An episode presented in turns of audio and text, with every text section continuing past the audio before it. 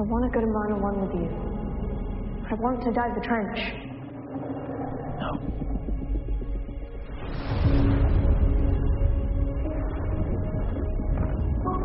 Why not? Saying it's too dangerous. Too dangerous for you. Checking out two lines of tank pressure. Me? You gotta be kidding me. I see that you're angry, but I believe that this is a reasonable and responsible decision. Let's explore. One was diving all the time at my age. Up to 25,000 feet. You need to start taking me seriously as a scientist. A forte. Exactly. Again, it's not gonna work.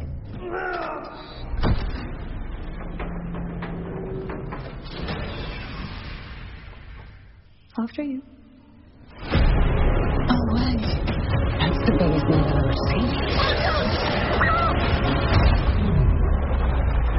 work the problems one by one.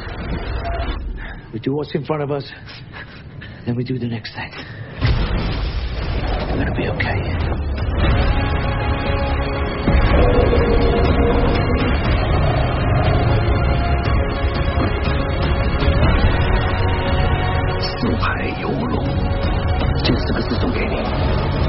We do what's in front of us, then we do the next thing.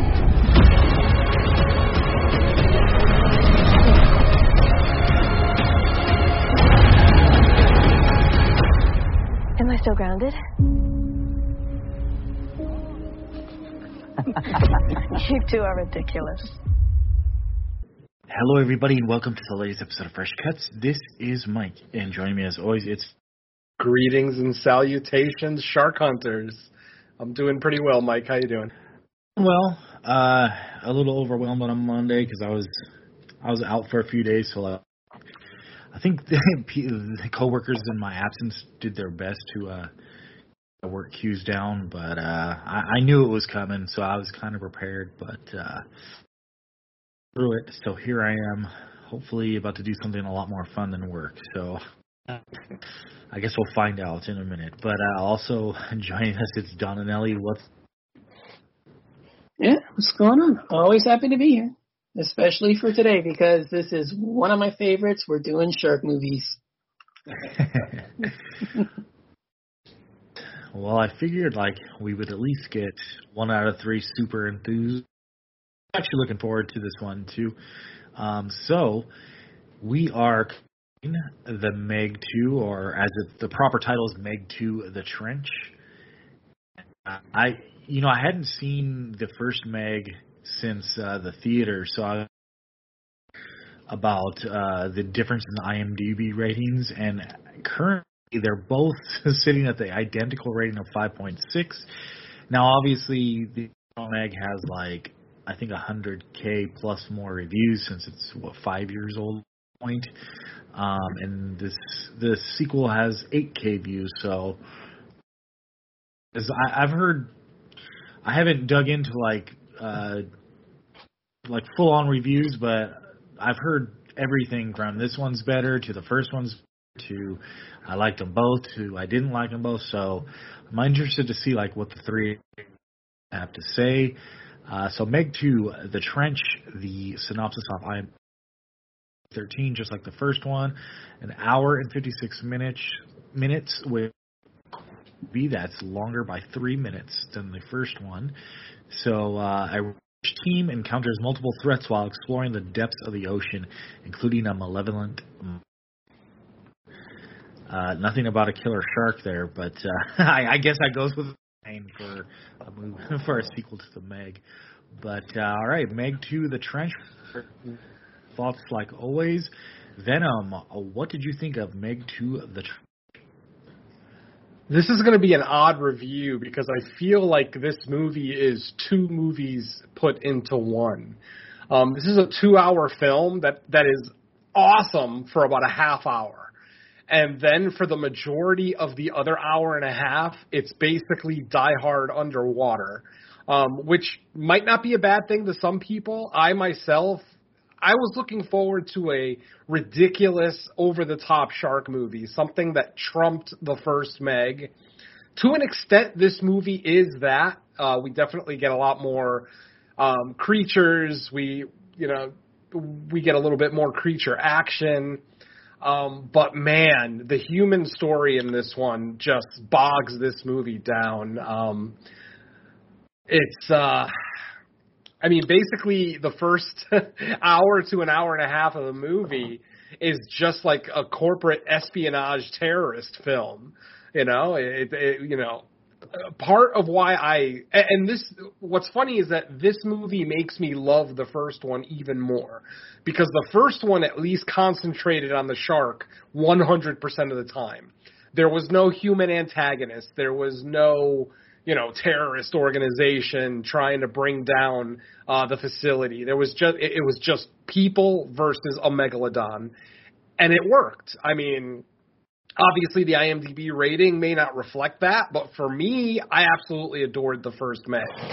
This one, like I said, they're spending way too much time um, with characters that we don't really care about, um, characters that uh, are way more annoying in this movie than they were in the first one. I'll, I'll get into more detail on that during uh, the walkthrough and the spoilers section, but uh, yeah, man, some of the some of the characters got better, um, but some of them got worse, and you know I'll, I'll kind of go over that list later. But I don't know, man. I I I watched this movie twice this weekend, and I walk away thinking the same thing both times. The last twenty to thirty minutes of this movie is fucking awesome.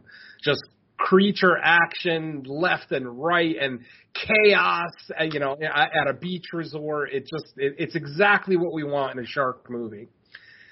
I think most people's opinion overall opinion on this movie is going to be about where they fall on that first hour and a half with with all the espionage all the terrorism you know uh just ah man we we even get fight sequences in this one, which we absolutely did not get in the first one. I mean, I should have called this the transporter underwater because Jason Statham basically turns into the transporter during the opening scene of the film. Not the cold open, but the uh the full opening full scene. Just I it, it's it literally could have been taken out of the transporter or Crank or any of his action movies that he's done in the past.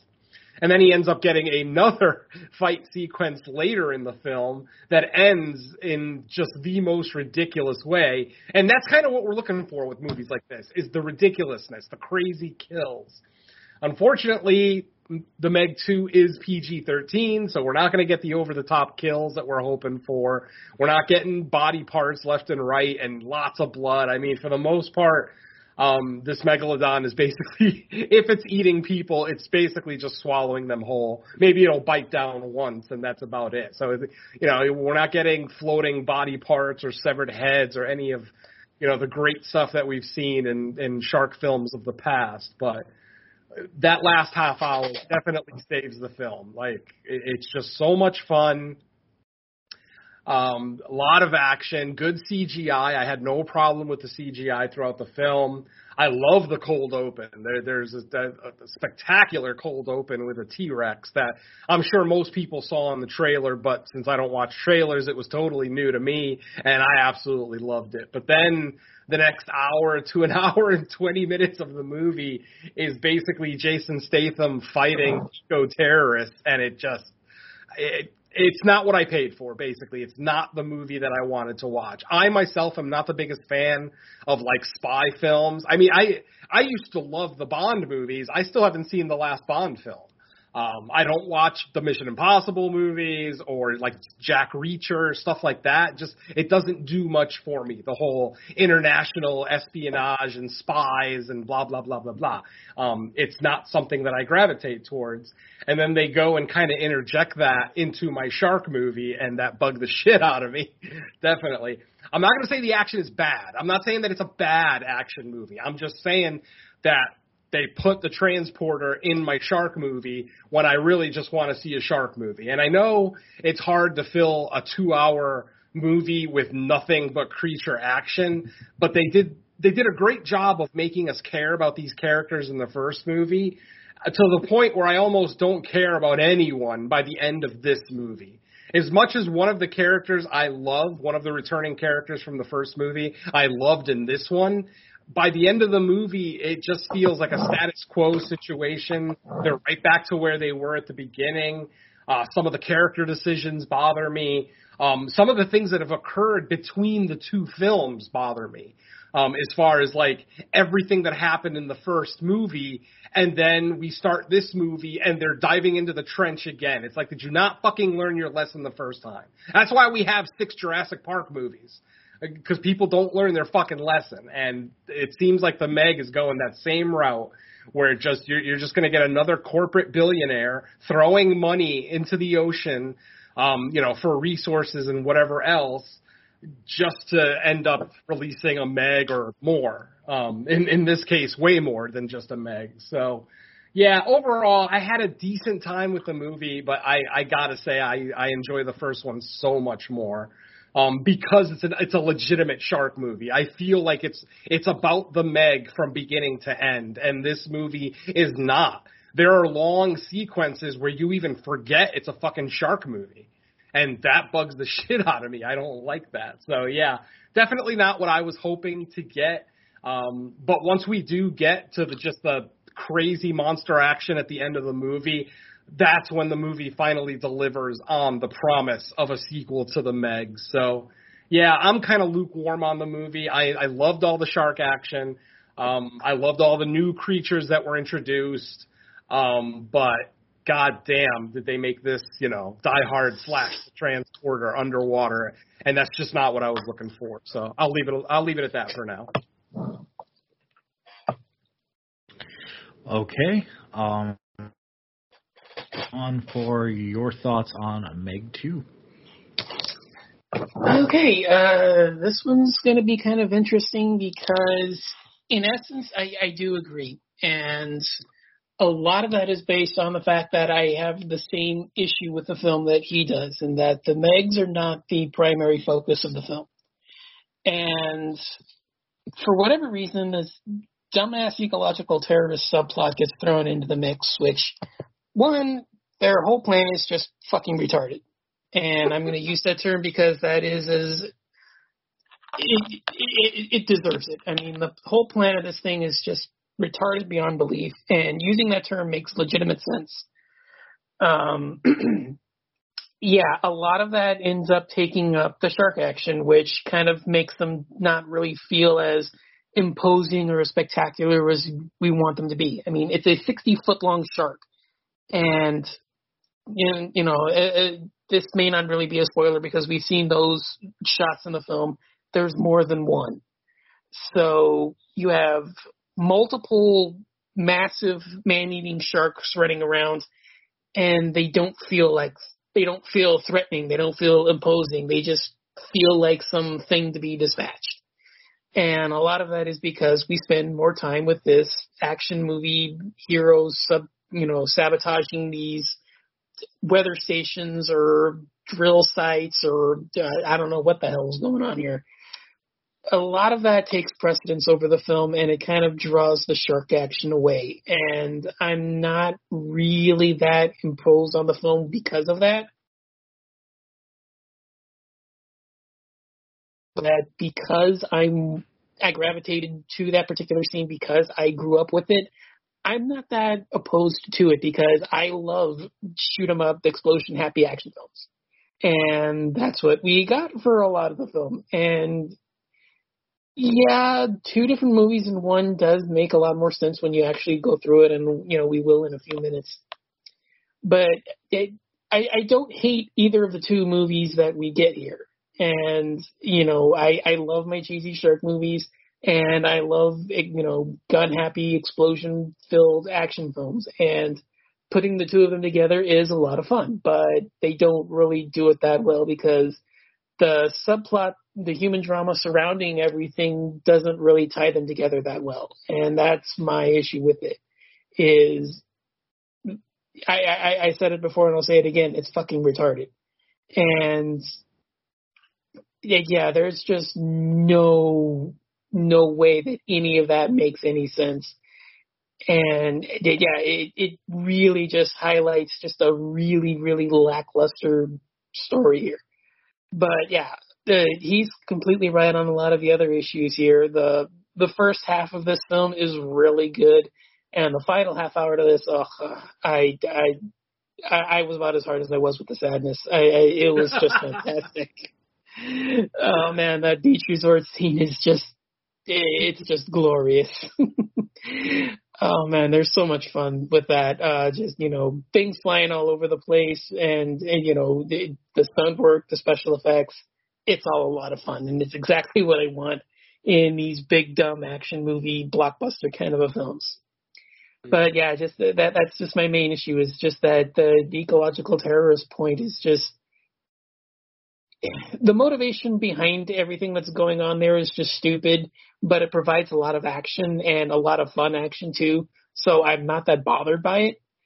So yeah, it it, it is kind of a weird one. Um, I I don't think it's a failure. I don't think it's as bad as everybody says it is, but I I do recognize that it is flawed and it, he there are legitimate issues with the film but yeah, overall, I, I, I still really enjoyed it. I, I still really uh, had fun with it. So yeah, um, not better than the first one. I, I will concede. I do, I do think part one is a, a lot better just for being straight on, you know, shark on the loose kind of a film that it really should be. But yeah, I, I had more fun with it than I, I anticipated. I, you know, I see all the low scores, I see all the low ratings, but yeah, it, it's still a lot of fun just you know it, it needed a little bit more work with uh, a couple of areas, but yeah, other than that, uh, I didn't I didn't hate it at all. I had fun with it. So yeah, I guess that's uh, pretty much it for me. All right, so for me, I it's I guess it's what two weeks in a row. I'm pretty much in alignment with you guys. Uh, now, to the movie's credit, I will say once we get to that last 30 minutes, that might be the most fun 30 minutes that I had with like either movie. I think that, that it's like so good. It just takes a while to get there. Um, it, it definitely feels like two different movies, or like a or a 90 minute movie with like a spectacular third act uh, tacked onto it. I love that we we uh, we got some uh, surprise creatures that I wasn't expecting. I I don't even think I watched this trailer. Um, I might have seen like a, a the, like the teaser. Uh, Venom, you were referencing the, the the the cold open with the dinosaur. I I remember seeing like that, but it was like in like a short clip, so it might have just been like a teaser, kind of like they used to do when like they'd come out with a new Godzilla movie, just to like show look at the size of Godzilla compared to these ferocious dinosaurs. Um, but I don't remember actually watching a full trailer, and it's weird because you would think I would have gotten it once or twice before all the other movies we've seen in theaters, but I, I don't recall ever seeing a full trailer, so I really had no idea what the story was. I, I, I didn't so much care going into the movie uh, what the story was for the Meg because I was like, okay, giant killer shark or multiple sharks. Uh, sharks will kill people and they'll try to manage to kill the shark. I mean, that was like the basic premise that I was hoping for. You, you know, this is like a kind of like that summer. I wouldn't say blockbuster, but big kind of big, almost like a big budget version of a silent movie with a better cast, better production, uh, better effects um, I love some of the shots we got from inside the Meg. I, I can't remember. Did they do any of that in the original as well? No. It, okay. No. I, I I didn't think so, but like I said, since I haven't seen it in so long, I was like, I, I didn't want to be quoted as saying that, but I did like that. It was kind of a cool POV mm-hmm. um, to watch people get eaten from the inside of the shark's mouth. Um, I, I I found like yeah, like I said, once this movie went to Fun Island, it got really really fun and yeah, it just turned into like the over the top summer movie that I wanted. Like it, you know, it, where I'm where I'm living, it, it's that damn hot where you, you want to be kind of in the water. And watching a movie like this kind of hit all those summer tones once we got to Fun Island. But I, I concur with the main criticism that it just took a long time to get there. Where the preceding like what 80ish minutes seem to be more like almost like yeah espionage spy thriller um with with the characters. Um, so I think overall I like the first one better, but once this one got to the Fun Island portion of the movie, that might have been like the most fun I've had, just because it gave that gave me like everything I was hoping to get for more of the movie, just compacted down. Um, but yeah, I mean, I don't have a ton to add, just because I really agree with both of what you guys said already. Um, you know, it's a big giant killer shark movie, so I would I would still say it's best suited for the theater because you want to feel and see every you know you want to experience that the size of the shark the scope of it is it's probably better on a big movie screen just to add kind of like to the ambiance and the effect of it like why why make a movie about a giant killer shark if you're not going to see a, a giant killer shark on a movie screen so i would still say see it in the theater but uh, you know, in, in comparison, I would say overall the first one's better, but the second one has a killer third act that I think makes it still worth it. And Jason Statham, you know, by now you know Jason Statham, you know what you're going to get. I think he's he's he's good for this kind of movie. Um, against all odds, I mean, it it gets downright absurd in that third act. Like they all should have died like five times. All like the, the protagonists, like some of the stunts. I mean, don't get me wrong, it was super fun to to watch. But like when you start thinking about it, it's like, yeah, you you should have been dead. But oh well. That, that we we understand going into these movies they're big and dumb, but they just got to be fun. And uh, at, at least the movie left us with like at least they didn't put all the fun at the beginning, right? And then like it went away from it. But um, yeah, it, it would affect the overall rating just because it, it took a while to get there. But I had fun at the end of the day, and uh, you know we'll see if we get a third Meg um, in what I guess it was five years between the two. Yeah. So yeah, I, I would hope they wouldn't wait that long. I don't know Yeah. what the box office on this was to see if it's like worth it, but my theater had like a decent amount of people in there, and it seemed like people had fun. But uh yeah, I guess I'll leave it at that for the moment. So uh I'll kick it back to you, Venom. Yeah, i- if this movie would have been an independent production, like an independent movie, then I would have understood doing the espionage for for the majority of the film and then just saving all the shark action for the end because obviously your CGI budget isn't going to be as high for an independent movie. This being a big budget summer blockbuster, they really, really should have spread out the action a little bit more. I mean, that last half hour is spectacular. It's great. But I really would have liked to have seen a little bit more before that. Like, there's almost no shark action. We, you know, we get a, a few chase sequences here and there, um, you know, on the way to Fun Island. But yeah, the, the, the Megs definitely take a back seat in this one. You know, with the whole terrorist thing and everything else. Um, our villain, you know, our, our, our, well, I shouldn't say our villain, our mastermind. Let's leave it at that. Our mastermind was just so just terrible and dumb. Um, it, just it just made no sense that this woman, you know, got to the place that she is, and her plan was just inane as all hell, just asinine. Um, and somehow she thinks, you know, she's going to be the richest person in the world because of this. But you know, Wow, inane. Of course. You're really, yeah, you're really uh, cutting your words there. I called it retarded. And and it's valid. I mean, I, I, I this movie, this there are people in this movie that are 100% retarded, absolutely. Um, but you know, I, I'm trying to defend the movie as much as I can, but it, it is difficult. yeah, I know. Unfortunately, I know, yeah, but Uh, inane is really cutting it lightly here. I know. I'm taking it easy because it is still a shark movie, and I did have a good time. I mean, I saw it twice this weekend. If I hated it after the first watch, I would not have forced myself to watch it again just for the podcast. So obviously, I liked it enough after the first watch. And honestly, during the first watch, the, the first hour and a half of the film maybe isn't as dull because you don't know what's coming. You know, you're just kind of living it as it happens. But watching it the second time, knowing that you're not really going to get a lot of shark action until the end, it definitely made the movie feel like a drag because I was just waiting to get through all the espionage the, the second time. It's like, okay, let's just get through it. I don't care. Um, I even I even got up and left the theater at one point. Went outside to the lobby, uh, answered a text, went to the bathroom, and then came back. There was still fucking terrorists shooting at each other. Blah blah blah. So yeah, it just you know I, I agree with Don. There are some good aspects of the first hour and a half. I'm not saying that it's a bad action movie, not at all.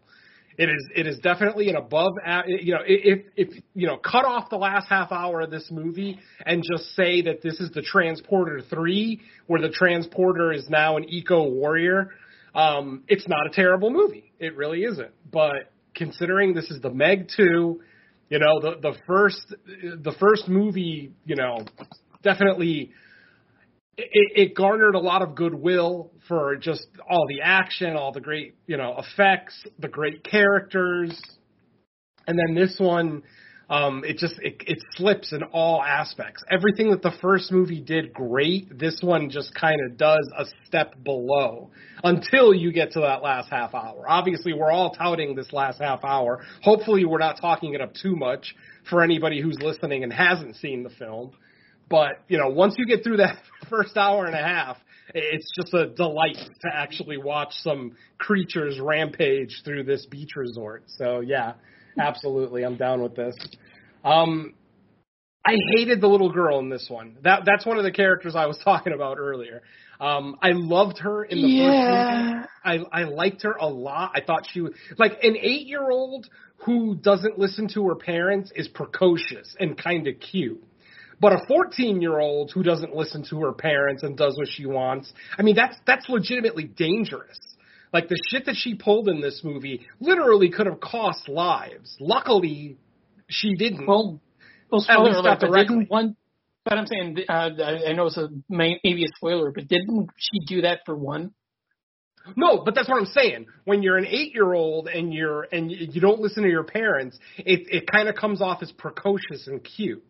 When you're a 14 year old, it, you come off as like a rebellious teenager who one of the one of the major problems I had with her characterization in this movie is that they make her out to be this genius. Now, obviously, five years ago when she was eight, she was an absolute genius. She knew so much about, um, you know, the submersibles and the uh, the sea station and everything else.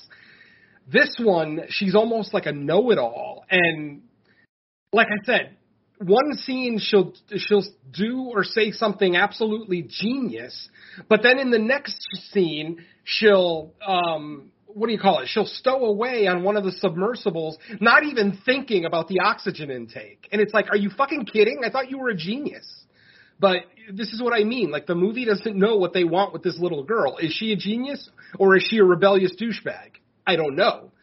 Um, they try to do a cute little scene at the very end of the movie, you know, with uh, Statham, uh, the uncle, the the new uncle that's introduced in this movie, and the little girl. I found it insipid. I I'm like, no, fuck you. You're still grounded forever.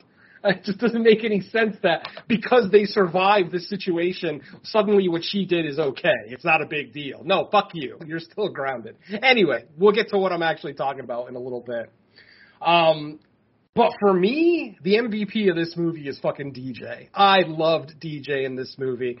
I know it's it, it's not like the char- it's not like we actually watched what the character did between movies. But there is a dialogue in the movie because if you guys remember, you know, DJ couldn't swim in the first movie. He was basically useless um, when it came to like pressure situations. And in this one, he's fucking Rambo. But there is a dialogue in the movie explaining why, and I love it. It actually it's so intelligent and it makes so much sense um, that it sold me. And for me, yeah, DJ ends up being. I mean, he he he saved Mei Ying's life multiple times throughout the movie, and then with with the most spectacular being right at the end with his gigantic 50 caliber fucking Desert Eagle. Holy shit, that gun was awesome, by the way. Um, but yeah, uh, like I said, there's just there's so much lackluster in the movie. Um, especially if you're coming in here specifically looking for just an over the top shark movie, you will get it. It's just you have to sit through an hour and a half of the transporter first. And then once once you get through all that, then it's, you know, just spectacular shark action. Um, and not just sharks either. Uh, obviously, when we get to the walkthrough, we'll talk about some of the new creatures that are introduced. Um, and I really liked all of them. I thought it was great. That was one thing that I was looking for because obviously with a sequel, you want to come back bigger and better, especially because the Meg was such a success. Um, the fans, you know, it got some sort of critical acclaim. Obviously, Mike said that they're both sitting at the same rating on IMDb. I, I honestly, I don't think either of these movies is a 5.6, and the first one absolutely is not a 5.6. I don't know what the fuck movie these people are watching, but again, you know, uh, ratings are subjective. So, but yeah, goddamn. And, and uh, one last thing before we get into spoilers, this movie is directed by Ben Wheatley. Ben fucking Wheatley, the man who gave us Kill List and um, what was his other big? Oh, uh, A Field in England. Just some spectacular English horror movies that are, have gone down as modern classics. But then he takes the Meg and instead of making it this dark, gritty, brooding horror film, he makes it an action film. And that doesn't make sense to me. It's like, obviously, this is a big budget, big studio release, so Ben is probably kind of at the will of the studio, especially because it's not his property. It's not like he wrote this, he didn't write and direct. Um, so he's kind of at the will of the studio, but goddamn. Like, why hire Ben Wheatley if you're just going to give us something that could have been directed by Roland Emmerich or fucking any other hack action director out there. It's like, why bring in Ben Wheatley? It doesn't even make sense. It's like bringing in John Carpenter to do a slapstick comedy. Doesn't fucking make sense. And honestly, I, I I actually have faith Carpenter could have made a good slapstick comedy if if he actually wanted. And yes, I know Big Trouble in Little China is pretty close to that, but that's still. I was gonna say Memoirs of an Invisible Man, but Oh yeah, okay, I'll go with that too. Um, anyway, the point is ben, ben Wheatley just feels so misused here and wasted. I mean, hey, I'm sure he got a great paycheck and that's awesome. Hopefully, the money that he gets from the Meg too, he'll go and make another classic independent horror film. You know, because um, he needs to do something to bounce back from this one. Because this one's going to be a success. It may not be a critical success, but it's going to make its money. Um, you know, is it going to make the same kind of profit margin the first movie did? Not likely, considering the reviews that we're getting, uh, you know, just a couple of days after release. And even with the first one, um, I don't remember if we reviewed it. Back then, it would have been just the movies. That would have been before the Fresh Cuts days. Um, but I mean, I absolutely loved the first Meg. I think I saw it like three or four times in the theater before it finally left the theater. I just absolutely loved it. And this one, I just can't bring myself to do it. You know, our terrorists too. It's like uh, our terrorist Montes. It's like, why did they get discount Pablo Pascal? Why not just get the man himself?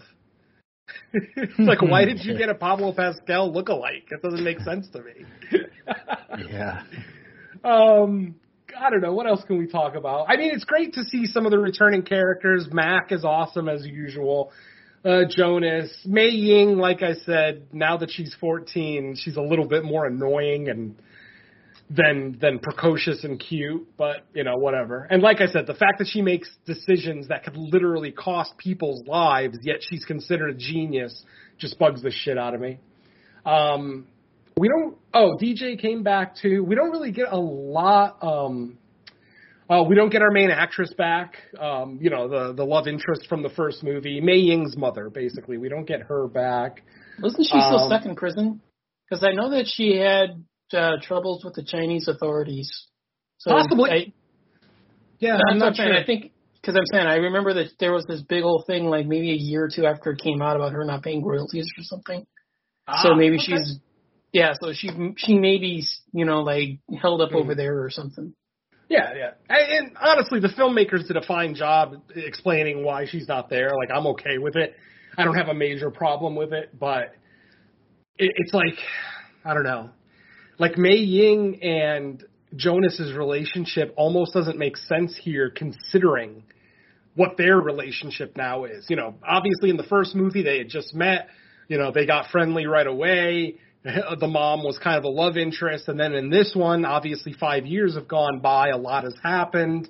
Um, but I don't know. The relationship between these two just didn't feel believable to me. Um, I don't know if I'm even really going to be able to explain that statement. Just something about it didn't feel believable, organic. So yeah.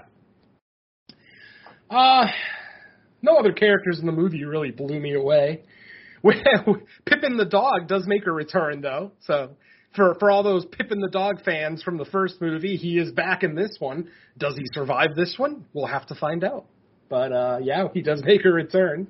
Um, so I guess the the owner is the same too. The, the Asian woman who owned Pippin, I'm assuming, the woman who seemed like she kind of ran Fun Island. I don't know if maybe she just worked there, if she ran it or whatever, but she was doing the introduction. She was like the Ricardo Montalban of Fantasy Island, just kind of introducing everybody to Fun Island and blah blah blah blah blah. And yes, it is called Fun Island. I'm hoping that its name in Chinese maybe just sounds cooler than Fun Island, but there you go. Fun Island it is. Um, I don't know. What else can we talk about that's not spoilerish? Not a whole hell of a lot that I can think of. Like I said, we already kind of went over all the returning characters, our villains. Um, we get we get a new uh, a new character named Jess. She's kind of like she's like the character that Ruby Rose played in the first movie. She's like you know the techie, the computer whiz who handles all the you know the, the computers and automation and everything else on the station. Mm-hmm. Um, I'm not sure what happened to Ruby Rose's character, but whatever. Uh, Jess is now that character, and then we, we get introduced to a couple of other new ones. Um, but the main one is going to be the uncle, uh, Uncle uh, Jiaming.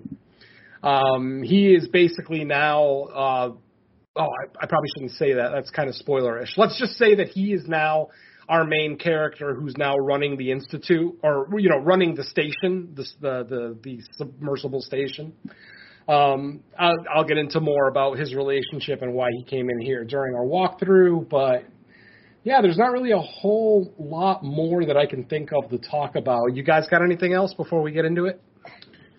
Uh, I thought the the or the sharks themselves look pretty good. Like, yes, they're CGI, but it just shows that like, you know, you can work with CGI.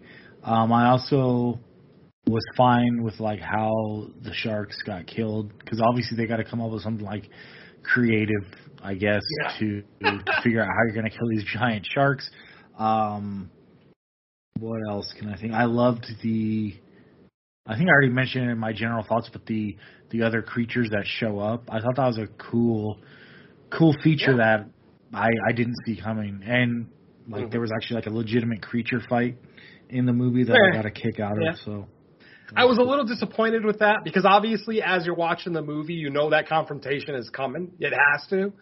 Um, and then it happens so quick, and it, you don't even get to see the other creature as well as I would have liked. Like you know, they, they kind of hide them throughout the entire film, and then when we finally get them in all its glory at the end, we don't get them for very long, and the camera is still too tight on the shot. I wish the camera was farther back so that we could actually see the entire thing. And we never really got that, which is disappointing. Um, because I am a fan of that type of creature. I don't really want to spoil it, though. If you've seen the trailer, you probably already know what the hell I'm talking about. Um, but uh, yeah, yeah, I guess uh, I guess that's going to be your spoiler warning, folks. If you haven't seen the Meg two or are or you know and and want to watch it, then go ahead and pause the show now and come back. If you have already seen it or don't care to, based on some of the reviews that you've uh, heard already and read, then go ahead and stick around. And I'm gonna I'm gonna go I'm gonna whip through this walkthrough because this is a two hour movie with a lot of information, and I'm gonna skip a ton of it. So here we go. Our movie opens up in the Cretaceous period. Uh, basically, obviously, um, uh, predates human beings by about 70 million years. Um, we see a couple of small um, quadruped, you know, reptilian dinosaurs. Um, they're maybe the size of large dogs, like maybe Saint Bernard, something like that. Um, we see them, and you know they're kind of eating. They're picking out a carcass. There's like a larger dinosaur that's rotting on the beach, and they're all they're scavenging. Obviously, they're picking off um, bits and pieces of it. And then we hear the footsteps and we hear you know we hear the big booming footsteps coming out from the forest we see the camera zoom into the forest and then bam a t-rex shows up which I, like I said, I hadn't I hadn't watched this trailer, so I was not expecting to see a T Rex in my shark movie, but I was very happy with it because it looked great. The scene is really really cool. Uh, the T Rex basically comes out and starts attacking the smaller um, little dinosaurs, little reptilian dinosaurs. He he ends up getting one of them, biting down and and getting it in its mouth. Um, all the other ones, because there's a group of them, there's probably like a dozen of them on the beach picking at this carcass. After the T Rex catches one of them and bites down, all the other ones kind of run into the forest. And you see the T Rex uh, kind of turn around like he's going to run into the forest after them. And then suddenly this just massive fucking megalodon, um, very similar to the short, the raft from uh, Creepshow 2 where the dinosaur is actually on the shore, but the fucking Meg jumps up on the shore, bites down on the T Rex, and mind you, about half of this T Rex fits in this thing's mouth. That gives you an idea of how big this fucking thing is, because this particular shark had to be bigger than any shark in the first movie, and probably other than the alpha that we're introduced to later in the film this thing was just massive, fucking gigantic. So after he bites down on the T Rex and drags him back into the water, we get our credit sequence.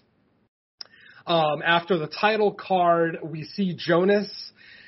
Uh, we're not sure what he's doing, but he's he's on a ship. Um, he's ba- he, it, he we know that he's stowed away because he's inside of one of the uh, one of the shipping containers and he basically breaks out of one, carves his own little door, and when he looks out, he is indeed on a ship filled with shipping containers, uh, just out in the middle of the ocean. There's no land anywhere to be found.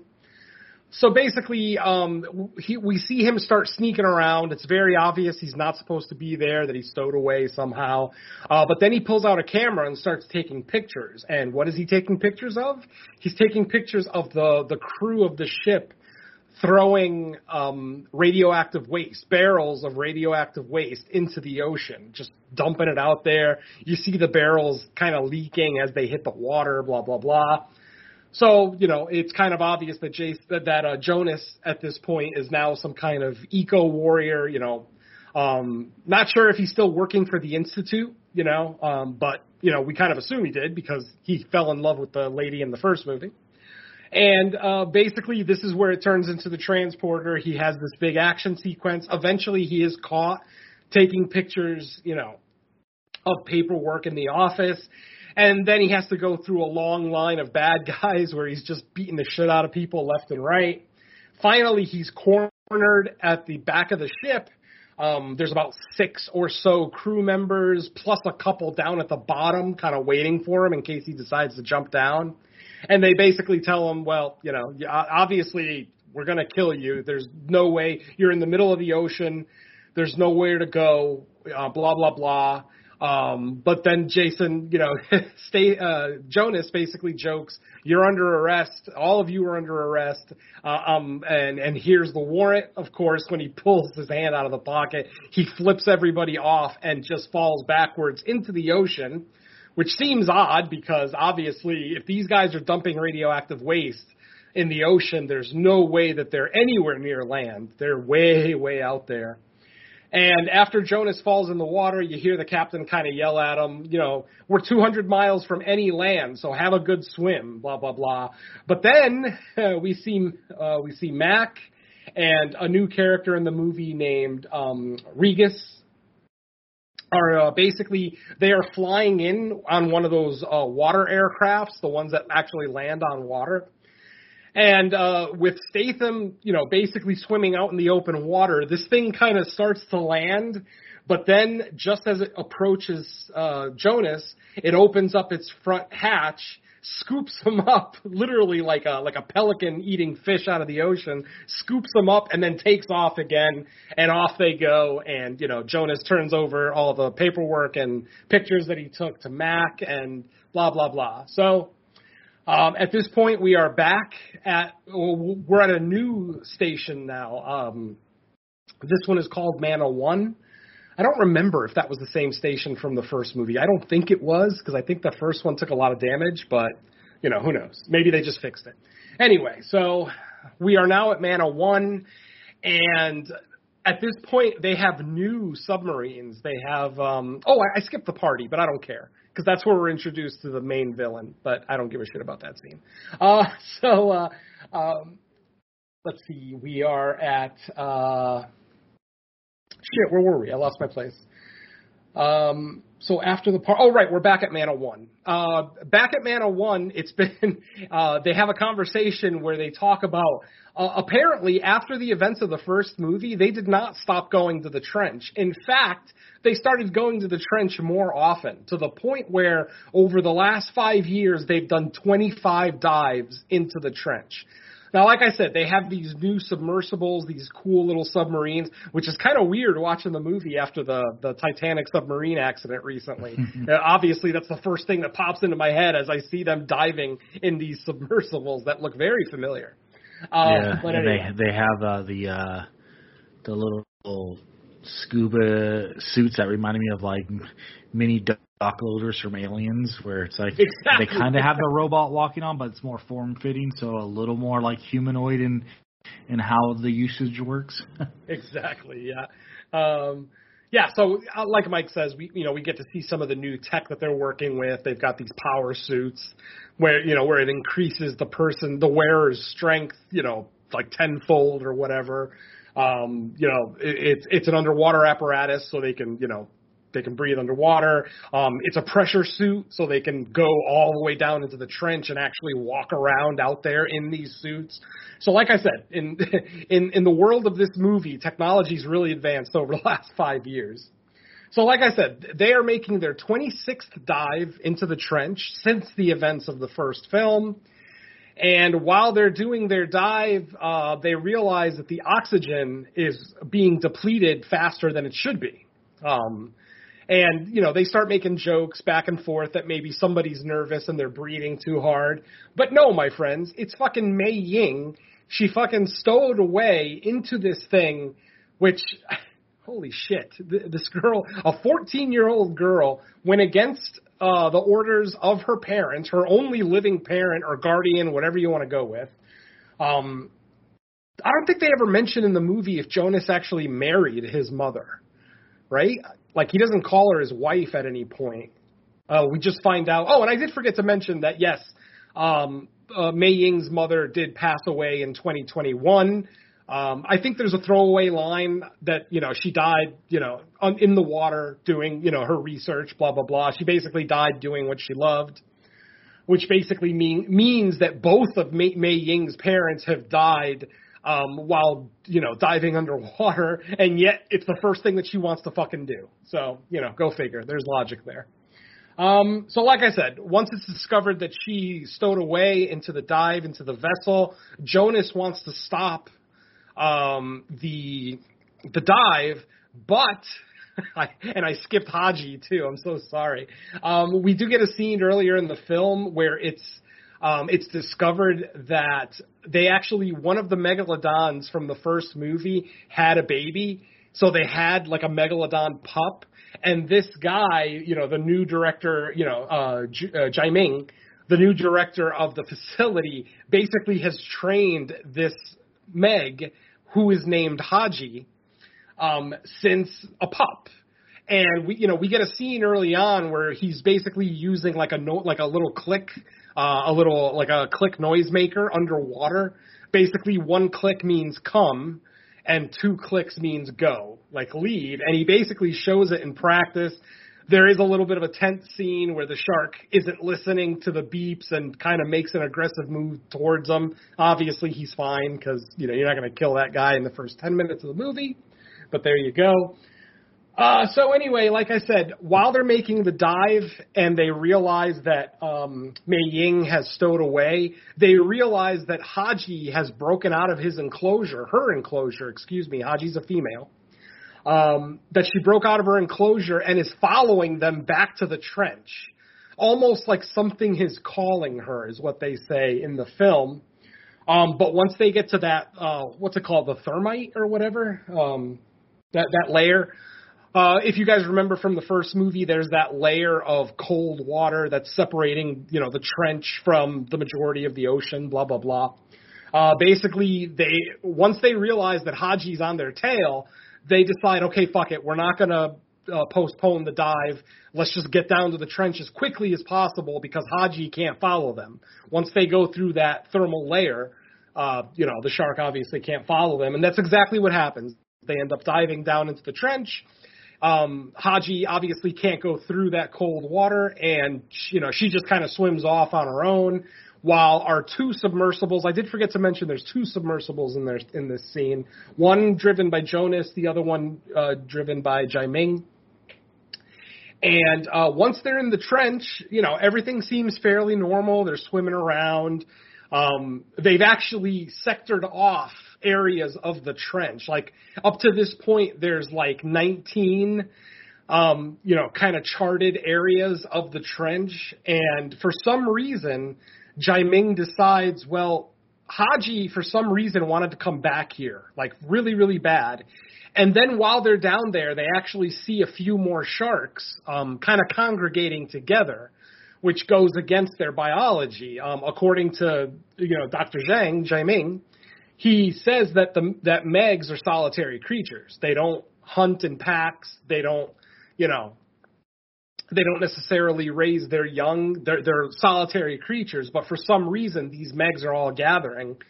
Eventually, they realize that it's mating season, and the Megs are mating, and that's why they all came back to this area. So they are now in an uncharted part of the trench. Um, they they dub it um, area or sector 20, uh, basically, because it's a new uncharted area. And while they're down there, they end up finding a facility, an actual like facility at the bottom of the trench, a big facility too, where you know you would think that there'd be countless people in there running the station, blah blah blah. Um, and they don't understand why. They're like, who the hell would have the money and power to be able to fucking, you know, build not, you know, not just build this thing, but send people down here, you know, because, you know, these folks here in the movie thought they were the only ones who had this kind of technology to be able to go down to the trench. Uh, they end up finding that station, like I said, and then we end up being introduced to Montes. And Montes is basically an eco terrorist who is working with a group of people down there, and it's it's basically an illegal mining um, in, uh, installation basically they're mining precious metals from the bottom of the trench, basically metals that um, haven't been discovered but have incredible properties, you know, for for being power sources and things like that, computer chips. They kind of list all the things that this new ore could be used for and that it's very very valuable like basically they find a few pieces of it in a room and uh dr zhang is like this is worth about a billion dollars you know if this was all sold to the wrong people blah blah blah so they understand now that it's an illegal mining operation we see montes and he's talking to a couple of divers. Uh, we see a couple of divers at the bottom of the trench. They're loading explosive charges into the side of the mountain, or well, whatever you want to call it, the cliffside at the bottom of the trench. Uh, they're loading up explosive charges. Um, and then once they're done loading up the explosive charges, you know, the men need to leave. They need to get out of the area before the charges go off. But at that moment, uh, Jonas and Dr. Zhang's submersibles kind of appear, and Montes sees them on the radar. Uh, this dude must also have one of the most technologically advanced cameras ever because he's got a camera. He's got like a radar system that actually also has a camera because he zooms in 400% and actually sees an image of Jonas driving this thing. It just it doesn't look right, at least based on the technology that I know that exists. But whatever. Again, suspension of disbelief. So once Montes sees that the um, that the crew of the Mana One are nearing the illegal operation. He ends up going ahead and just setting off the charges, killing all of his men, and creating a, an avalanche, like a rock slide at the bottom of the ocean that both of our characters' submersibles get caught in.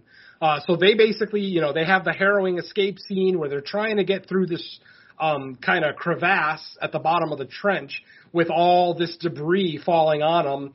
Eventually, uh, they do get trapped. Both submersibles get kind of, you know, trapped underneath the debris.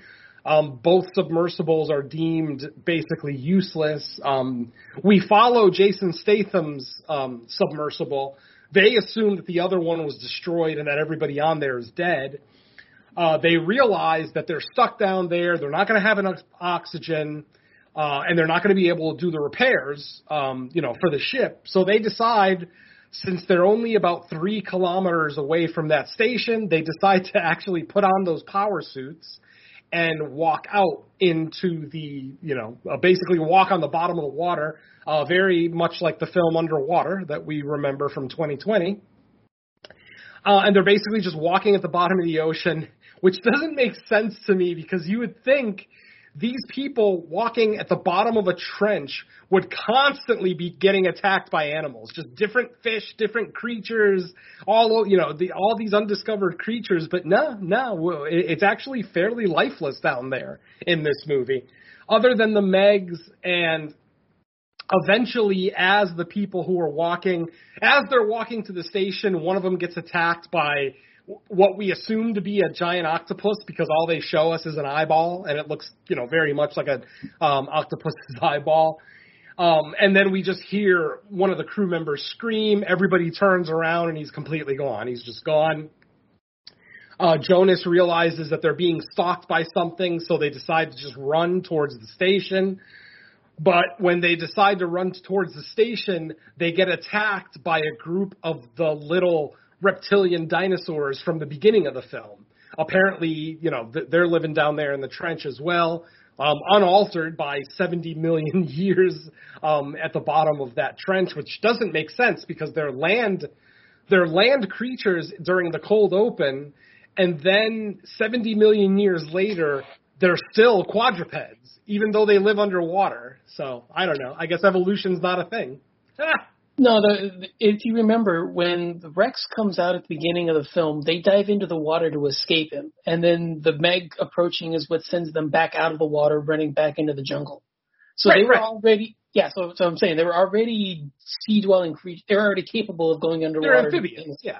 Yeah, absolutely. They're amphibians. Yeah, yeah, I definitely agree with that. What I'm saying is, for the last 70 million years, they've been living underwater, and generally, you would, un- unless they had like underwater caverns that didn't have water inside of them where they could live and walk around. But yeah, like I said, it just doesn't make sense that they've been in the water for 70 million years and they still have four legs and a tail that they can walk around on. And even even well, we'll get to that when we get to it. So we'll leave it at that for now. So like I said, our, our, our crew is walking towards the station in the at the bottom of the trench. They are attacked by some of these reptilian creatures. Um, they are all armed with spear guns, and they're, they're able to kill off a couple of them. But then suddenly the attack stops, and they all run away. All the, all the fucking um, creatures run away, and of course the camera then turns around and shows us two gigantic uh, fucking Megs coming right towards them. Um, well, let me see. One, two of them end up dying uh, during the walk. Uh, the one guy earlier by the octopus, and then this guy or a girl uh, by the Meg. Oh no, three because I forgot one of the girls' helmets. I feel so bad. They finally get into the station um, after being attacked by Megs, by these dinosaurs. Their suits are cracking, like the, the, the face shields are starting to crack. Finally, they get into the airlock. The airlock is depressurizing, so you see the water kind of lowering in the room, but literally just before the, the room empties, uh, one of the girls' helmets cracks and she dies instantly. Obviously, the pressure basically crushes her. Her head probably imploded. Um, that's probably something we would have seen if this movie was rated R, but since the movie's rated PG-13, all we see is the helmet crack and she falls down. Um, but yeah, so at this point they've already lost three people, and they do finally get to the station. Like I said, they figure out eventually what's happening, and then they realize, um, oh, and, and eventually they're able to get the comms, the communication link back up, so that they can communicate with Mana One they talk to Jess. They they're able to get, contact Jess. Jess lets them know, hey, there's some escape pods at the other side of the facility from where you are. If you guys get down there, you might be able to activate them and get back up safely. So they do that. They start walking through um, the station. They and there's no one in the station, my friends. Um, they, they walk through like barracks, like actual quarters where people would be sleeping. We see a bunch of hammocks. So I mean, this place looks like it was manned quite heavily at one point, but for some reason there's no one here now. Like I said, just the two guys that were, you know, um, setting up the explosive charges, and then Montes took them out. So uh, leaving the station completely empty. Finally, our crew gets uh, to the escape pods. The escape pods are there; they're intact. Um, but then, out of nowhere, Jess shows up on the screen again, and she has a complete 180. She basically completely changes her attitude and says, "Okay, Jonas, it's time we had a heart to heart and actually speak honestly. Um, I have control of you of that entire station, um, and I'm basically, you know, you're at my will." She basically tells um, Regis, uh, or Regis, however you pronounce it, the girl that's with them, she tells them to kill Jonas, and that if if she kills Jonas, Jess will allow them to leave through um, one of the escape pods. And when I say they, I mean Regis, Dr. Zhang, and Mei Ying. Uh, Jonas figures that it's the only way that Mei Ying is going to survive, you know, and he wants her to survive, obviously. So he literally tells Jess, "Go ahead, shoot me, just do it, just do it." You know, it's the only way that's going to save Mei Ying. Obviously, you know, um, Regis has you know, she has a conflict. She tries to do it, but she can't bring herself to do it. She drops the gun. As soon as she drops the gun, Jess releases the last of the escape pods, and now there's no way for our crew to get out of that station. Oh no! They're basically trapped there. Oh no! How, how are they going to get to Fun Island? um, luckily, Montes is there, and he has his own submarine um, or submersible. I shouldn't say submarine, but yeah, he has his own submersible that he that he takes back and forth, uh, you know, from the surface down to the trench in the station. Blah blah blah. Um, he ends up having uh, an interaction with Jason Statham. What ends up happening is that Jess opens up um, uh, the water flue in the room that they're in. She's basically flooding the room. Um, Jason Statham realizes that the only way we're going to get out of here is if I go through one of the openings uh, where the escape pods were, swim back uh, to where we came in, and then come back around and let you guys out. Now, obviously, we're all thinking, well, water pressure. You can't swim because they don't have their suits at this point. Obviously, they took their suits off because they're big, heavy, cumbersome suits. Um, so it's explained. Uh, Jess, or not Jess, excuse me um, Regis explains to Mei Ying that if Jonas can get all the air out of his sinus cavity and fill it with water, that he should be able to swim at the bottom of the trench for 30 to 60 seconds without passing out. He basically has to fill his entire nasal cavity with water. If there's a, that's why your head implodes when you get down there because there's air in there, and when uh, you know when the air pressure outside your head changes, it just kind of implodes. So um, so yeah, Jonas does that. He gets in the escape pod, well, the escape tube that doesn't have a pod anymore. Um, fills up his sinus cavities with water and then does exactly that. He ends up swimming um, back around towards the same entrance, the airlock that they used to come in. Of course, he's attacked by one of uh, the little dinosaurs while he's on his way there. Of course, you know, he has the wherewithal to grab his spear gun kill the creature, but then in killing that creature, he attracts the attention of a Meg. the Meg starts to approach him, but he is eventually able to get back into the airlock, uh, get back into the station, basically the same way that they came in the first time, and then go back to the control center so that he can open up the escape pod room. But while he's doing that, Montes shows up and they start to get into a fight this is where we find out who Montes really is. He's basically an eco terrorist that was sent to jail by Jonas a few years back. He spent two years in prison in in Manila, and of course, he's one of those criminals that you know he blames Jonas for having to go to jail. His criminal activities have nothing to fucking do with why he went to jail. It's all Jonas's fault because criminals, you know, their brains work properly. So there you go. That's that's the criminal mentality. So of course he hates Jonas. He has a vendetta against him.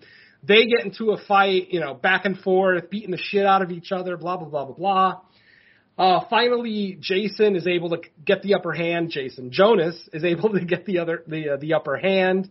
He gets away from Montes. He's able to get back into the submersible. Um, they, they actually hijack Montes's submersible because don't forget theirs are basically gone. They end up finding Montes's submersible. They get in there, but then they realize that they can't get out until they open like a hatch or something. So Dr. Zhang volunteers to run back into the facility and um, you know open up that um, the way out so that they can then you know take the submersible out. And then we have a scene in the submersible because the station starts cracking up. The station is falling apart. It's exploding. There's water getting in everywhere. Blah blah blah. Um, very much like the end of Aliens. You know, just the whole station is falling apart. And Regis actually does. She plays. She kind of plays the part of the doctor in the first movie. Where, but the opposite. Whereas the doctor in the first movie wanted to stay, and I'm talking about the cold open of the first movie where they wanted to stay and rescue more guys, but Jonas closes the hatch and gets out of there literally seconds before that submarine just explodes. Um, in this one, we get Regis basically saying he's not going to make it back. Close the hatch. Let's just go. This time, Jonas is showing a little bit more restraint. He's waiting a little bit longer. Um, he's not taking the bait from Regis to just leave Dr. Zhang there. And eventually, Dr. Zhang does make it back to the submersible. They have a little joke between them, you know, about, we thought about leaving you for a second, right, Regis? And, you know, Regis is pissed off because she's looking stupid. Um, and they eventually do get out. Montes, of course, having now lost his submersible, has no way to get back to the surface. So what he ends up doing is uh, the ore that they were mining from the bottom of the trench, they were sending back up to the surface on basically um, with these little like balloons. Basically, they would set off this balloon and it would just float up to the surface, and then they would go and pick up the ore. So basically, Montel, uh, Montes, Montel, Montes ends up taking one of these balloons, releasing it, and you know basically going up uh, to the surface. Um, obviously, the pressure should kill him rising up that fast, but he is wearing one of the power suits, so um, you know, that kind of equalizes his pressure. So that explains why his head doesn't explode as he rapidly rises in the ocean. Um, now, while all this was happening, a terrorist group shows up at Mana One, fully armed military guys, all decked out in the camo, um, and they were sent there by the new director, the new um, what was her name, Curtis. Um, we're early in the movie we're introduced to the the basically the new Rainn Wilson. If you guys remember, Rainn Wilson in the first movie was like the billionaire financier. This is basically the new financier. It's a woman named Curtis. Blah blah blah. Um, we do eventually find out that Curtis is the mastermind for all this. She's the one who paid for that station to be built. She's the one who's taking all of this ore from the bottom of the ocean and selling it to the highest bidder. Um, and Montes is basically like her capo, if you will, to use a, a mafia term. Basically, her capo, you know, kind of managing everything, um, you know, hands on. Uh, so, like I said, she sends an, uh, a military group to the station to basically just take out anybody who might still be there. Um, they imprison a bunch of the crew, a bunch of like the harmless but anybody that they deem a threat, they've basically been given instructions to kill. This is uh, this is when Mac and DJ find out that it was Jess who was the mole at the station. She's the one who sabotaged the rescue sub. Um, I skipped that entire scene. It's not all that important. Um, but basically, uh, they figure out that she's the mole. She's the one who basically sabotaged everything. Um, but they're they're now trapped in the server room uh, because Jess is outside the door with some, you know, with like three or four military guys with her. Uh, DJ, and, and this is the beginning of why DJ is awesome in this movie. DJ has this Louis Vuitton bag, like a, a mini backpack that he has with him the whole movie, and he calls it um, his bag of whatever, his bag of tools or you know bag of necessities. I forget the exact word he uses it that he uses in the movie. Not bag of tricks, which you'd think would be the obvious answer, but no. Basically, um, he ends up pulling out mace. He tells Mac, "Okay, open the door. I'm going to mace everybody. You wait a few seconds and then run out and tase everyone." Uh, DJ pulls a taser out of his bag and hands it to Mac. They eventually do that. They un- unfortunately Mac doesn't wait long enough. So DJ basically sprays, he pepper sprays everybody outside the door, but then Mac instantly runs out and he runs right into a cloud of uh, mist of the uh, mace, um, blinding himself and you know kind of the comic relief of the movie, if you will. Um, but they're still able to get away. DJ and Mac are able to get away. Um, they get into another part of the facility, and then eventually they are cornered by a couple of more military guys fully armed. And this is when DJ turns into fucking Rambo because he literally takes out two fully armed military guys by himself without any weapons, basically just using karate. Basically, he takes one of them out with a spin kick. Uh, he takes another one out with like a judo throw or whatever against the wall.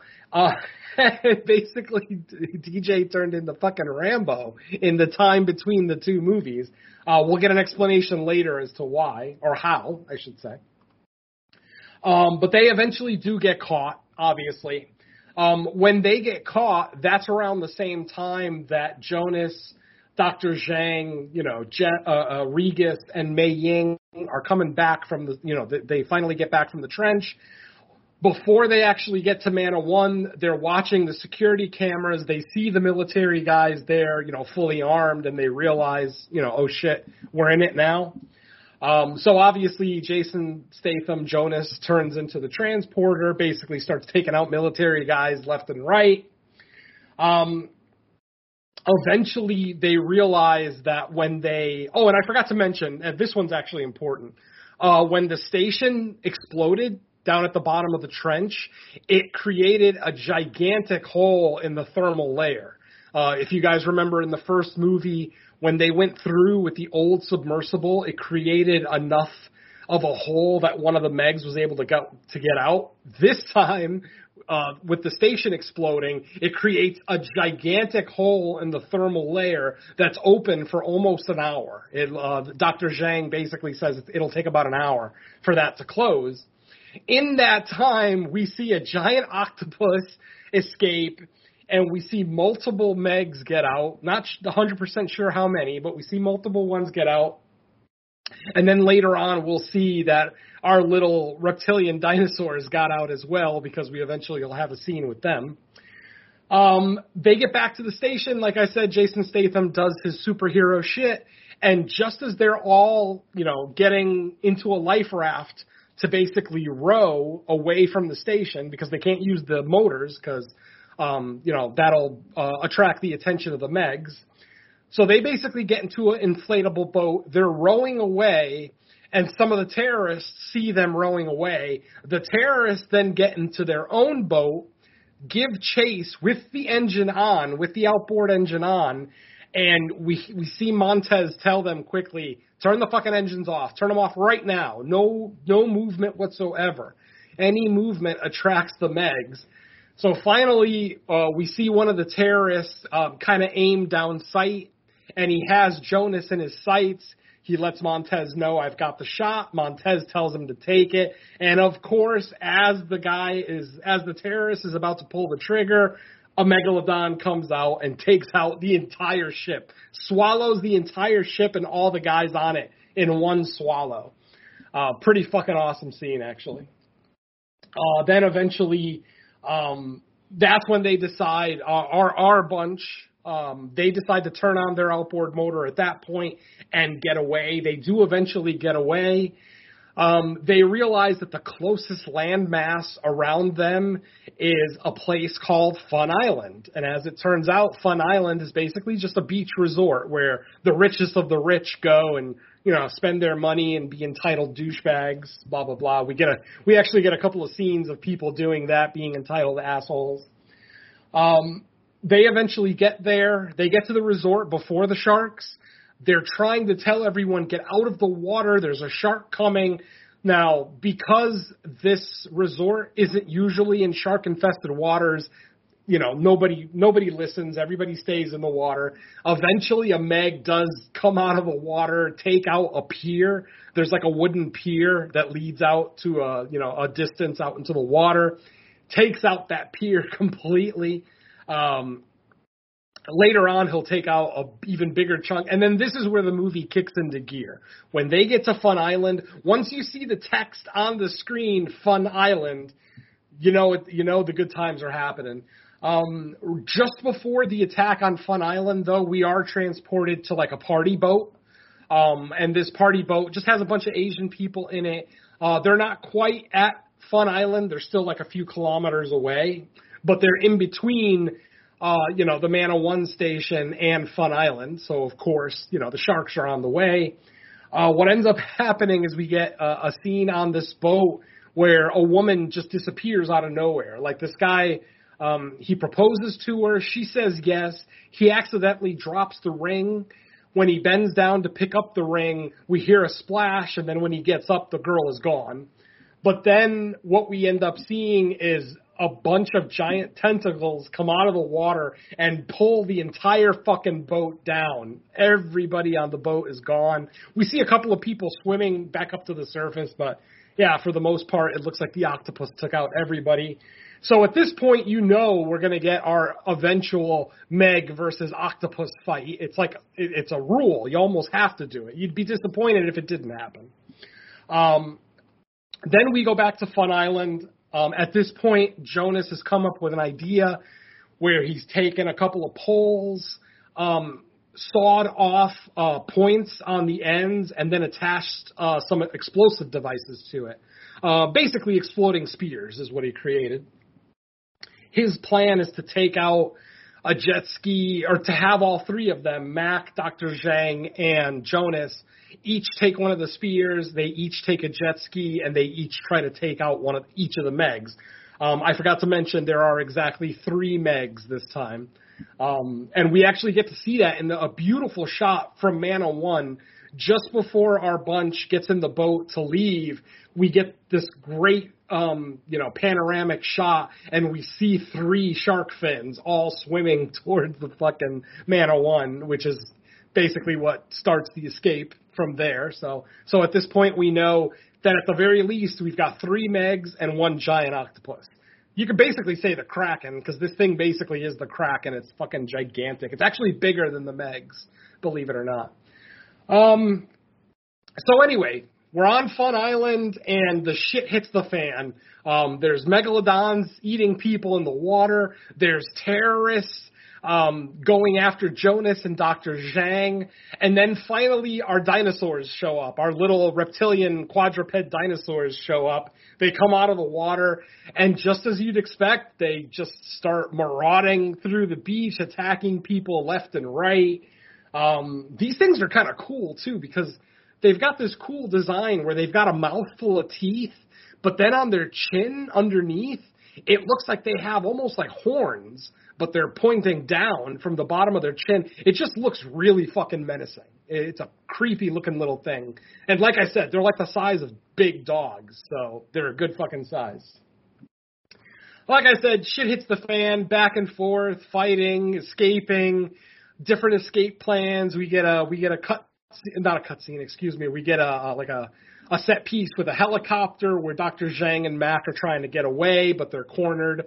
We eventually, and, and this is also one of the biggest complaints of the movie for me, is that they set up these two villains, Curtis and Montes. They they set up these villains as these ultra badasses, and then not ultra badasses, but just bad people. And then when they die, it's fucking off screen. We don't even get to see it. Um, Curtis is basically she's she's waiting in a a helicopter waiting for her pilot to get there so that she can escape. While she's sitting in the helicopter waiting, one of the reptilian, the little reptile dinosaur guys jumps into the helicopter and takes her out, but we don't even get to see it. All we see is that they drag her into the woods. She's got a gun in her hand and she's kind of shooting it off, blah, blah, blah. So, um, and then eventually Mac and um, Dr. Zhang show up to take the helicopter uh, in an attempt to take it and, you know, try to throw some of those spears at the Megs um, because when they went to the beach, they couldn't find three jet skis. Remember, the plan was for each of them to get a jet ski and a spear, but when they get to the beach, they only find one jet ski. So, of course, Jonas takes all three spears and goes out into the water. As he's going out, Montes, of course, is there, and he notices him go out in the water, so he gives chase.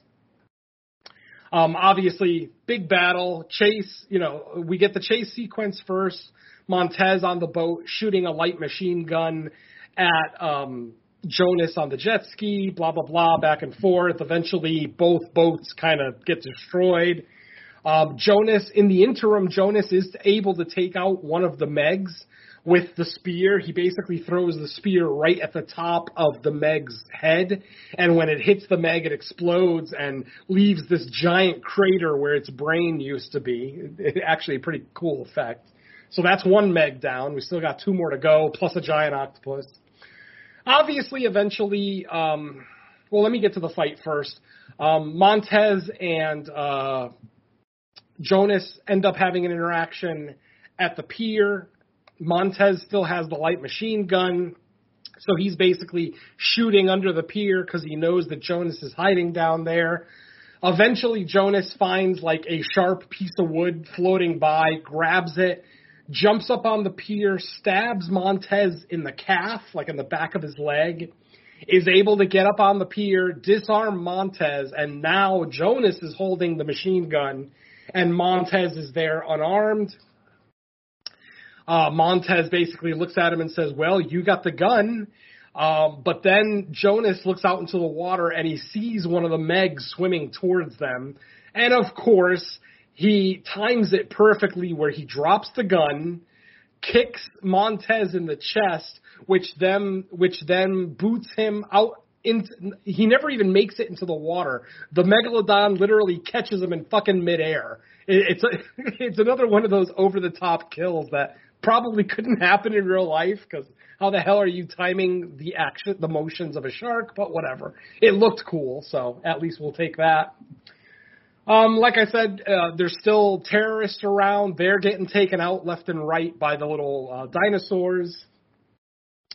Eventually, um, Mac ends up. Um, the oh, that's what it is. Uh, the octopus ends up grabbing the helicopter while it's in midair. Basically, the helicopter um, flies by an area uh, of the water where the octopus is, and basically the octopus reaches up and grabs the helicopter the first tentacle that he that he goes up to grab the helicopter with, he goes too high, and the propellers of the helicopter basically chop most of that tentacle off.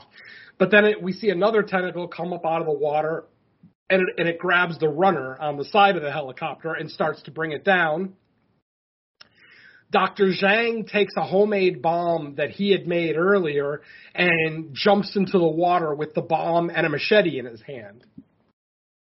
Mac is still in the helicopter, and then unfortunately the helicopter does crash into the water, but it it lands on a very shallow part of the water where there's like a little bit of a sandbar there. So he's slowly sinking into the water, um, into the sand, really. Um, but he's trapped in the helicopter, and of course, you know, the longer he's in the helicopter, the the higher the water rises. Blah blah blah. Um, Dr. Zhang ends up having a fight. Oh, I, and I forgot the shark uh, octopus fight. Like I said, they do eventually have um, a fight where uh, one of the remaining Megs does attack the octopus. We see the and this octopus is fucking gigantic. Like I said, it's bigger than any of the Megs in the movie, other than the alpha. I forgot to mention the alpha predator. We saw while we were in the trench, we actually do see the biggest Meg we've ever seen, and Jess, um, the the sub pilot, basically calls it the Alpha Predator. She's like, "That's the Alpha." And that thing is, and, and it's bigger than any of the other Megs in the water. Luckily, the Alpha was not one of the Megs that escaped uh, from the trench. So maybe they're saving that for the Meg Part Three, Alpha Predator. I don't know. Anyway, Maybe there's always more. Yeah, I mean- Megs. Why would they show the Alpha Predator and then not show it again the rest of the movie? It's like, yeah, they're saving it for something. Anyway, uh, like I said, octopus, shark, fight.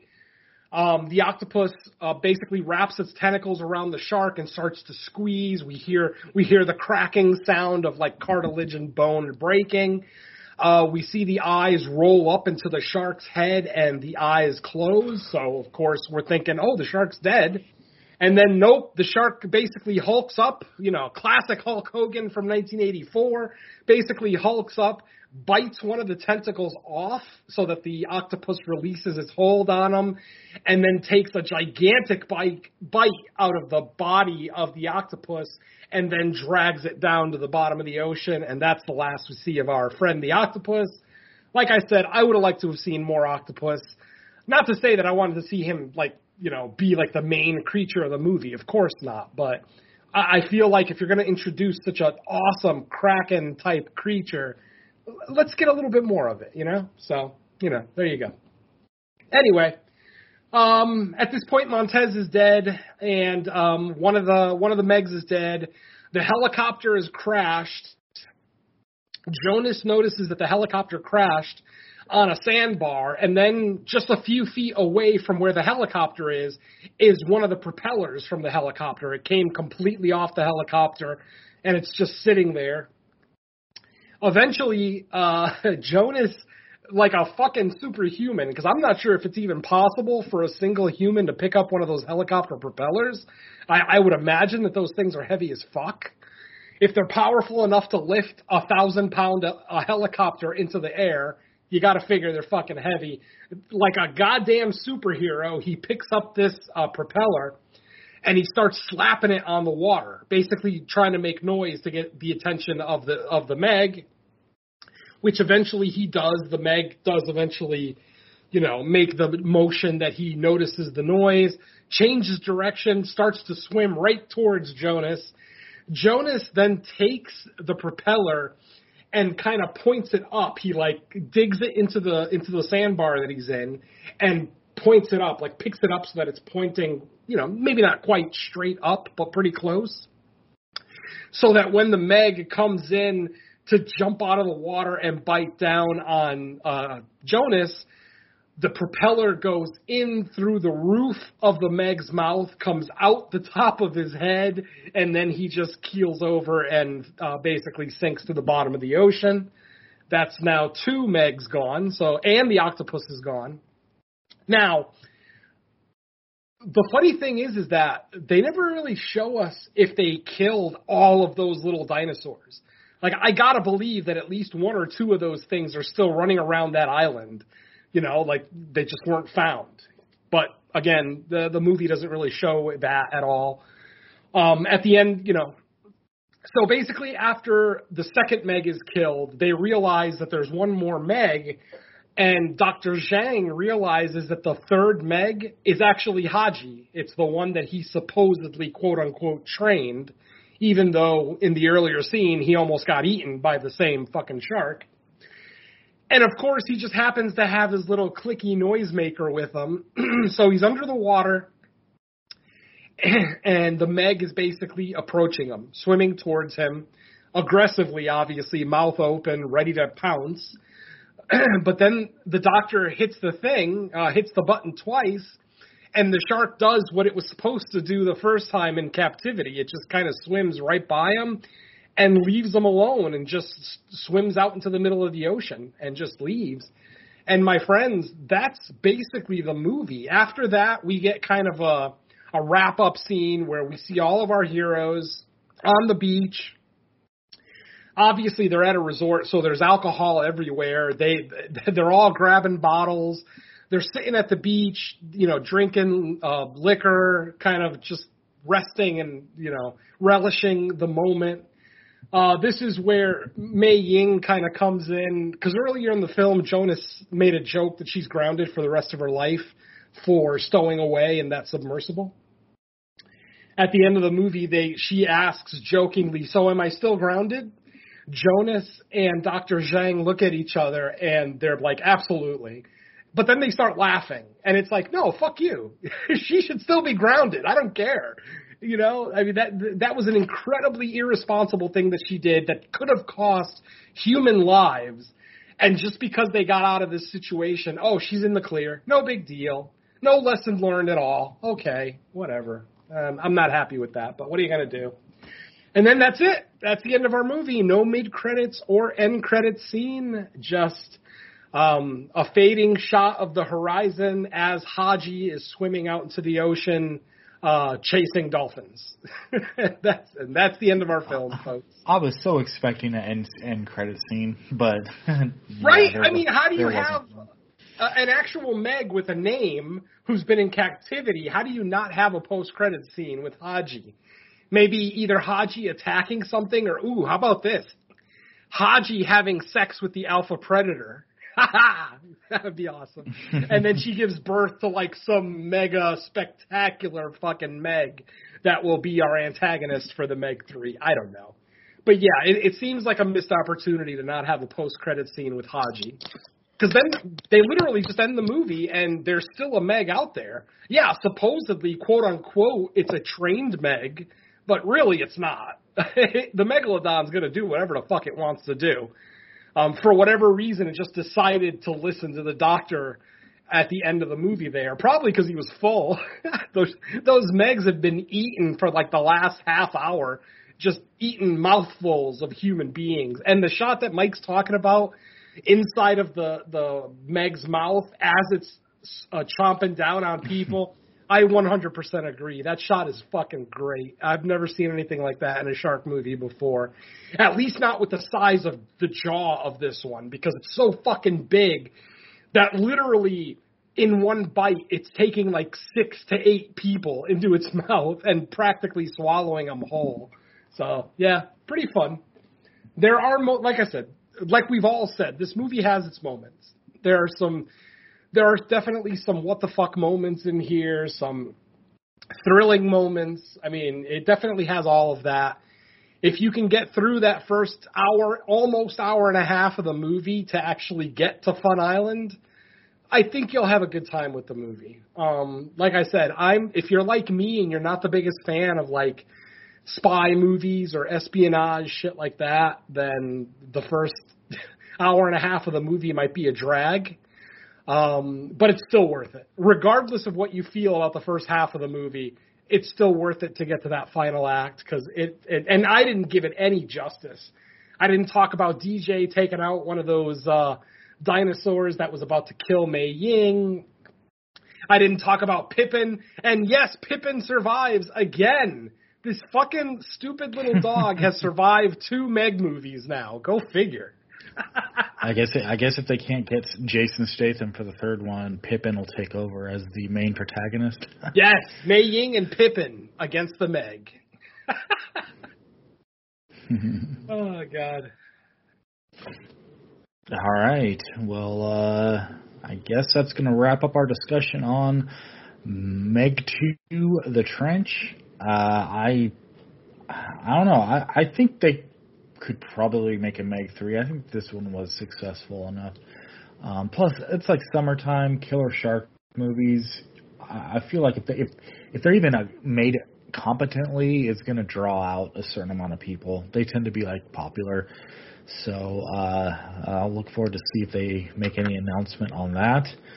But uh, before we wrap up here, let's find out what else we got from everyone. So Venom, do you have any new shows since our last episode? Uh, before I do that, if anyone is interested, The Meg 2 made $30 million this weekend. Nice. It was number two behind Barbie. Barbie is still made- ruling the world, but uh, Yeah, Barbie. Uh, honestly, between Barbie and Oppenheimer, Oppenheimer being a Christopher Nolan movie, I honestly thought that was going to be like the big movie of the month. But nope, It's Barbie, my friends, and I have not seen it. I have no plans to see it, but I've heard nothing but good things. So who knows? Maybe one day when it's on streaming and I'm bored, I might go ahead and check it out. But yeah, I just don't have much interest right now in the Barbie movie. Mm-hmm. But yeah, with 30 million on its opening weekend, we can almost guarantee we're getting a Meg three. Yeah, especially with 130 million worldwide, right? Um, I'm only looking at domestic numbers. Uh, I thought I saw 130 or let's see, international. Uh, I got 63 international. So 63 plus 30, so 93. yeah, that must It, it probably did go over 100. You know, I'm probably because obviously it's the end of Monday at this point. Um, I'm not sure Yes, how. probably. Um, but yeah, yeah, yeah, almost 100 million worldwide on its opening weekend. I mean, you can't argue with that. You can argue the quality of the film all day, but if people are going to see it, they're going to keep making them. We're still getting Fast and Furious and Transformers movies. So, yeah, I can't imagine we won't get the Meg 3. uh, yeah, I, and I guess uh, in, in sad news, we should probably mention the passing of William Friedkin because that's pretty major. Uh, not only huge. Yeah. not only for the horror genre, but just cinema period. Because he has a great filmography that everyone should get familiar with if they're not. I mean, I know for horror fans, they're they they obviously are going to know Exorcist. Probably everyone listening has seen that, but he has quite the lineup of movies. I, I'll probably throw something of his on Yeah. tonight. Um, I mean, William Friedkin has literally directed two of the greatest films ever made in uh, The French Connection and The Exorcist. I mean, those two movies. The Exorcist is my favorite movie of all time, regardless of genre. I adore that film. I could watch it daily.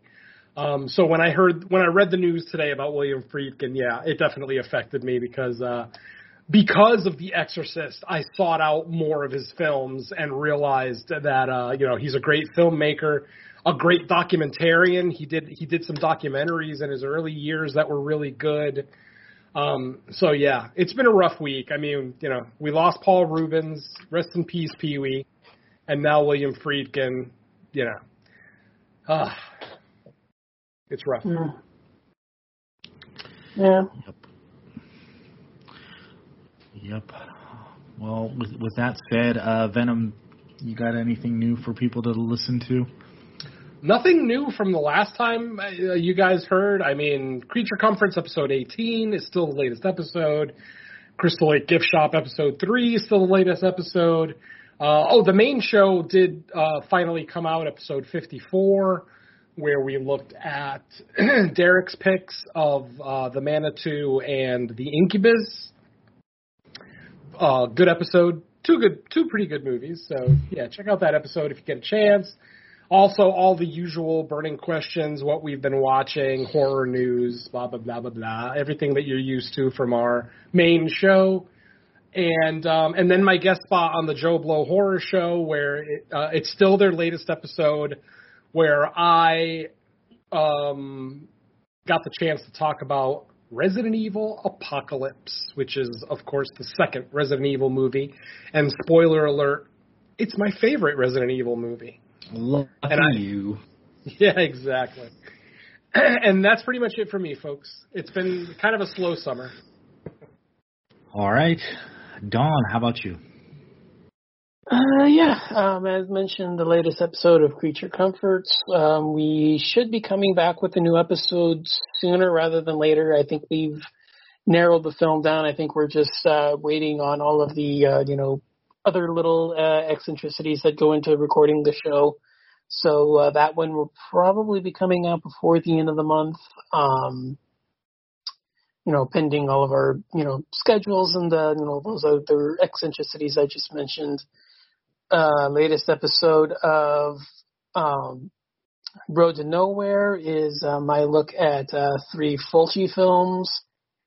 I I do have a date uh, to record the latest episode of uh, Joe Blow Horror Show where I do Resident Evil Welcome to Raccoon City, but uh, that one will uh, be a little bit later on uh, in the month, so that one will probably be coming out closer to Halloween.